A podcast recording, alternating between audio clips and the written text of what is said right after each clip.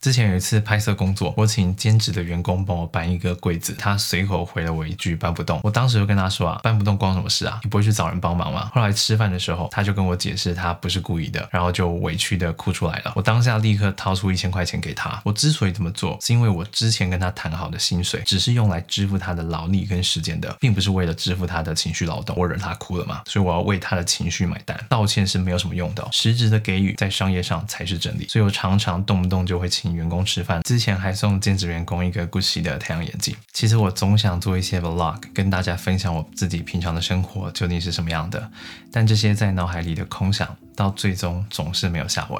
因为一直以来啊，大多的影片从脚本、拍摄、剪辑全都是我一个人完成的，所以大家应该有看到我的作品啊常常都长这个样子。但未来的影片啊，我终于可以不用再像这样子把相机架好，按下录制，再做回去摆动作，然后拍完再检查档案，最后再按下结束录影。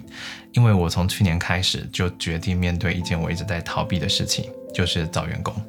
这对我来说是一件非常恐怖的事。很多学生看我平常在台上侃侃而谈，又或者大家看我在影片前面好像讲很多话，但其实我有蛮严重的社交恐惧症，在工作上话多，因为我觉得那是敬业的表现，但私底下我可能不大敢跟别人对到眼，跟陌生人讲话的时候会感觉极度不自在。虽然现在有员工的时间并不长，大概就一年吧，但还是有蛮多心得可以跟大家分享的。毕竟也看了上百份的履历，然后我应该也还算一个心思相对缜密的人，当然也可以说是龟毛啦。所以今天就特别要跟大家分享一下从自己接案到请员工的心路历程。假设你目前的工作并不是处于领导阶层也没关系的，尝试理解老板是怎么看待员工的，或许对你未来在向上沟通或是跟别人合作共事的时候也能多少有一些帮助。第一个是先做事再做爱，第二个是只做事不做人，第三个是白纸黑字主义，第四个是不谈情怀只谈条件，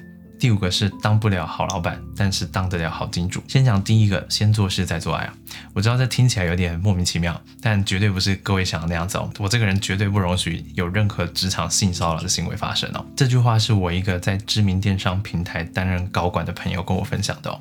他说他在读师大附中的时候啊，某一个老师为了要劝同学们不要顾着谈恋爱而荒废学业，于是就在课程当中脱口而出的这句话。这个老师的意思是说啊，叫大家要搞清楚处理事情的优先顺序，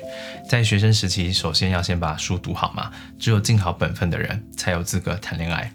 我印象非常深刻，有一次拍摄工作的时候啊，因为拍摄有点 delay， 那要赶去下一个行程，所以我就走得特别快。当时我走着走着就突然发现奇怪，怎么演员都不见了。于是我回头一望，才发现原来是男演员在搭讪女演员，跟他漫步打闹啊，所以才走得特别慢。因为当下拍摄特别赶，已经 delay 了，所以当我看到这样的状况的时候，我就觉得他们非常不敬业。我常常说啊，不论一个人长得再漂亮，又甚至跟我一起共事的女生是我喜欢的类型，但在工作上我也一样不会给予特别的权限。因为工作的首要任务就是把事情做好，所以只要你分内的事情没有做好的话，在我的理解里面就是该骂。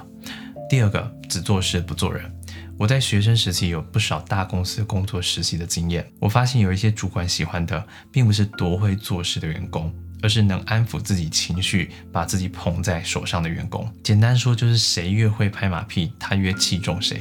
这在我的观念里是非常反常的。工作就像是大队接力嘛，我认为每个人的首要任务都应该是奔着终点线前进的，而不是想着怎么讨好评审啊，好让评审可以替自己动点手脚啊，让我们的描述减少，最后获得胜利啊。所以在工作上啊，我都会跟合作伙伴说啊，我们是平等的合作关系。如果你觉得我哪边做得不够好的话，你可以直接告诉我，我不需要你们讨好我，只希望你们能把事情做好。第三个，白纸黑字主义，也就是任何的事情都必须要有文字记录。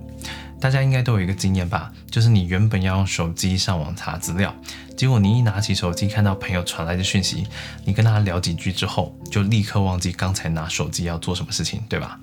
因为人类的认知带宽有限，所以只要事情一多，又或者你现在手边有两件事情要处理，你如果没有在做事之前把这两件事情具体要做什么给记录下来的话，光用脑袋去记忆的话，就我的经验来看，当你调动专注力在另外一件事情的时候，相信我，第一件事情做完，通常会忘记去做第二件事情。